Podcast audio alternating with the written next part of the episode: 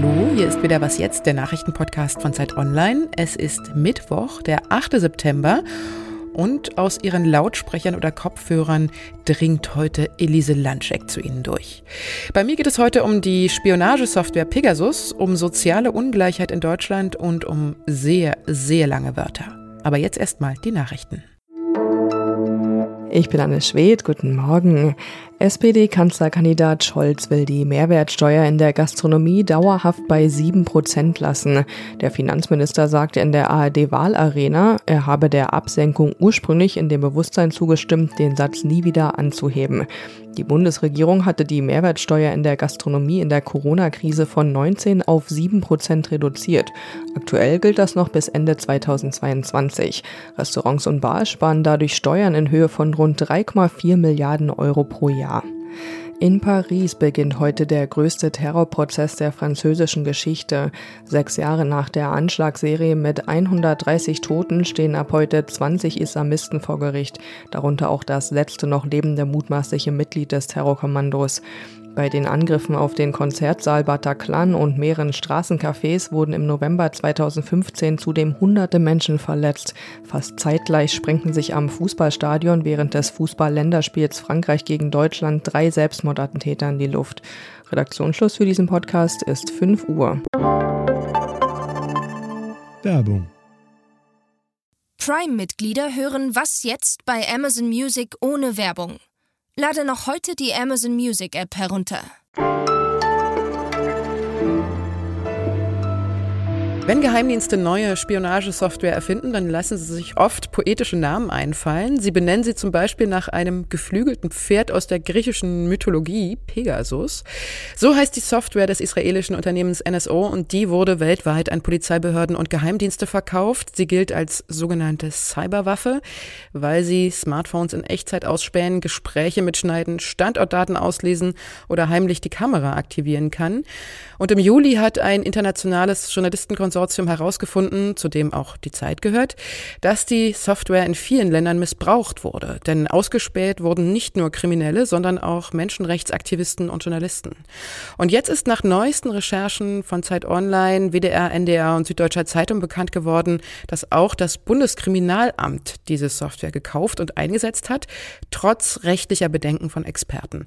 Ich spreche jetzt dazu mit Holger Stark. Er ist der Leiter des Investigativressorts bei der Zeit. Hallo Holger. Hallo Elisa. Elise, grüß dich. Die Bundesregierung hat ja inzwischen den Kauf der Software offiziell bestätigt. Sehen denn die Verantwortlichen da kein Problem damit? Naja, die Verantwortlichen haben lange Zeit ähm, sich wirklich schwer getan. Das BKA hat 2017 schon mal mit NSO verhandelt, sich das damals auch angeguckt. Ähm, da ist eine ganze Delegation aus Israel angereist und hat das ähm, demonstriert.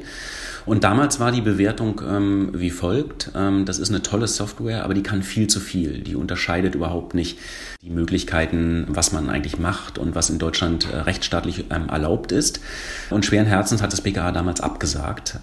Nun ist in der Zwischenzeit die BKA-Eigenentwicklung eines Trojaners ähm, an den Start gegangen und ähm, war nicht besonders erfolgreich. Also das BKA hat über viele Jahre selber so einen Trojaner ähm, programmiert, ähm, auch versucht, den einzusetzen und das aber nie so richtig hingekriegt. Und ähm, in dieser Verzweiflung haben sie dann an Ende 2019, Anfang 2020 nochmal den Kontakt zur NSO gesucht und dann das Jahr über neu verhandelt und äh, NSO dann dazu gebracht, im Prinzip dieses äh, Wildpferd Pegasus zu zähmen. Also das kann jetzt angeblich, so behaupten und versprechen sie es, nicht mehr ganz so viel wie die Originalversion und soll in der Form rechtsstaatlich jetzt äh, sauber und äh, damit äh, einsatzfähig sein. Das klingt ja jetzt erstmal ganz harmlos, dass sich Geheimdienste funktionierende Software einkaufen. Was gibt's denn da aber für Bedenken dann dagegen?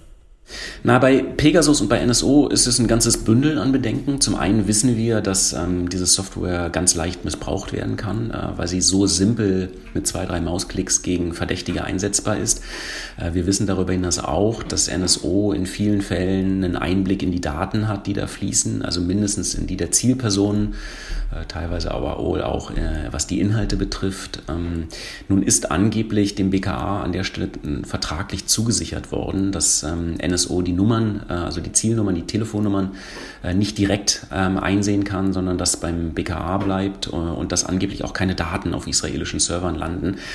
Ich glaube das nicht so richtig, weil Quellen, wo wir mit, äh, wo wir in Israel mit ähm, NSO-Leuten, ehemaligen oder noch aktiven gesprochen haben, eigentlich immer darauf hinausliefen, dass das Unternehmen genau weiß, wer da in den Fokus gerät. Und wir haben mit dieser Enthüllung, die du eben schon angesprochen hast, die wir im Juli publiziert haben, ja auch gesehen, dass diese ganzen Telefonnummern äh, letztlich dann ähm, ein un unfassbarer Datenschatz sind, äh, wo man ganz viel daraus ablesen kann, wer eigentlich wen überwacht und warum. Weiß man denn, gegen wen in Deutschland Pegasus schon eingesetzt wurde? Nein, wir wissen nur, dass es eingesetzt wurde. Das hat das ähm, Bundeskriminalamt den Parlamentariern bestätigt. Angeblich ähm, in ungefähr einer Handvoll von Fällen im Bereich Gefahrenabwehr. Da muss es dann im, um Terrorismus, mögliche Anschlagspläne ähm, gegangen sein, aber wohl auch bei Ermittlungsverfahren, also bei laufenden Ermittlungen. Ähm, das zählt zu den Dingen, die wir jetzt nochmal versuchen werden zu recherchieren. Wir werden da ein bisschen weiter bohren noch. Danke dir, Holger. Sehr gerne.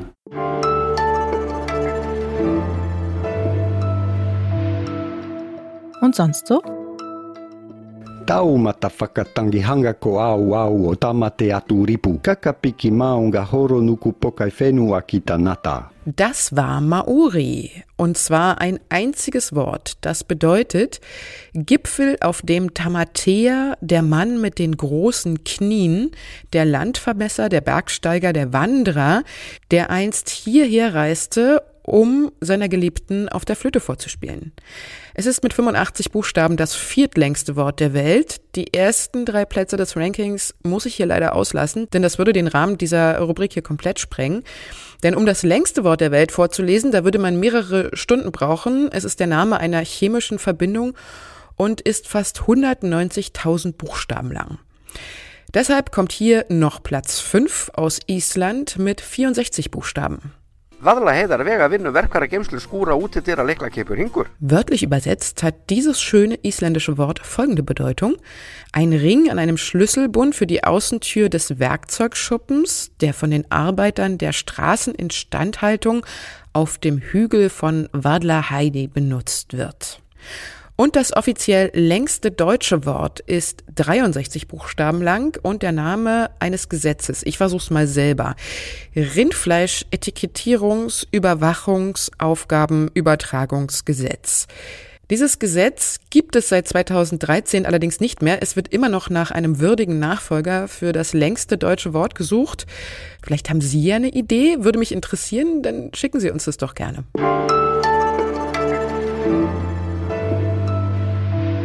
In Deutschland geht die Schere zwischen Arm und Reich immer weiter auseinander. Die Armen werden also ärmer, die Reichen werden reicher. Das ist jedenfalls so ein Gefühl bei vielen. Aber lässt sich dieses Gefühl auch wissenschaftlich untermauern? Die Zeit Online-Serie Oben und Unten untersucht in vier Teilen, wie es um die soziale Ungleichheit in Deutschland bestellt ist. Die Zahlen dafür kommen aus Berechnungen des Deutschen Instituts für Wirtschaftsforschung. Autor der Reihe ist der freie Zeit-Online-Journalist Felix Rohrbeck. Hallo Felix. Hallo. Erstmal stimmt's denn? Nimmt die soziale Ungleichheit in Deutschland wirklich zu? Also mir ging es genauso, wie du gesagt hast. Man hat das Gefühl, das ist so. Aber wir wollten es ganz genau wissen und wir wollten auch nicht nur wissen, wie hat sich das in den letzten fünf Jahren verändert, sondern über einen viel längeren Zeitraum, über ein paar Jahrzehnte. Und in unserer ersten Folge haben wir uns das Vermögen ganz genau angeguckt. Also wie hat sich das Vermögen in den unterschiedlichen Bevölkerungsbereichen entwickelt?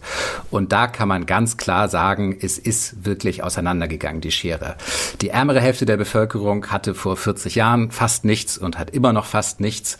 Und das reichste Prozent konnte sein Vermögen in den letzten 40 Jahren verdreifachen und allein in den letzten fünf Jahren ist es nochmal um die Hälfte angestiegen auf durchschnittlich 11 Millionen Euro pro Haushalt. Hm. Woran liegt denn das, dass diese Schere immer weiter auseinandergeht? Warum werden denn die Reichen immer reicher? Also wieder aus Vermögen gesprochen, muss man sagen, dass es vor allem so ist, dass die, die besonders reich sind, dass die vor allem Immobilien besitzen und dass die auch Unternehmensanteile besitzen. Und in den vergangenen Jahren ähm, haben wir einen extremen Boom am Immobilienmarkt erlebt und auch die Unternehmensanteile sind nochmal deutlich viel mehr wert geworden. Das heißt, die profitieren sozusagen von dem Reichtum, den sie schon haben. Und wer kein Reichtum hat, der wird auch nicht reicher. In der aktuellen Folge bei dir geht es ja um die Einkommenssteuer. Wer ist denn vor allen Dingen von den höheren Steuern betroffen? Sind das tatsächlich die Ärmeren und der Mittelstand und die Besserverdienenden, die bezahlen weniger Steuern oder wie ist das? Also bei der Einkommenssteuer, da geht es nicht darum, wie reich ist jemand und wie arm ist jemand, also wie viel besitzt er, sondern wie viel verdient er pro Jahr. Da geht es also um die, die wenig verdienen und um die, die viel verdienen. Und wenn man sich da die letzten 60 Jahre anguckt, dann ist es so, dass vor allem die Spitzenverdiener entlastet wurden. Die haben früher noch mehr als 50 Prozent ihres Einkommens an Steuer gezahlt.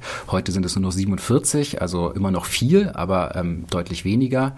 Und der Staat hat dagegen richtig zugelangt ähm, bei der mittleren und ähm, oberen Mittelschicht. Die zahlen deutlich mehr als noch vor 60 Jahren. Ich danke dir, Felix. Sehr gerne. Das war's mit der Morgensendung von Was jetzt? Heute um 17 Uhr ist Susanne Jahangard mit dem Update dran. Und Sie wissen ja, Sie können uns immer schreiben, wenn Sie spontane Gedanken zur Sendung im Kopf haben. Und zwar unter der Adresse wasjetzt.zeit.de. Tschüss und bis bald, sagt Ihre Elise Landscheck. Das liegt daran, dass vor allem die äh, noch reicher werden, die. Oh, jetzt, was ist denn hier los? Jetzt haben nur hinter mir auch noch irgendwie Bauarbeiter angefangen, in die Wand zu bohren. Ey.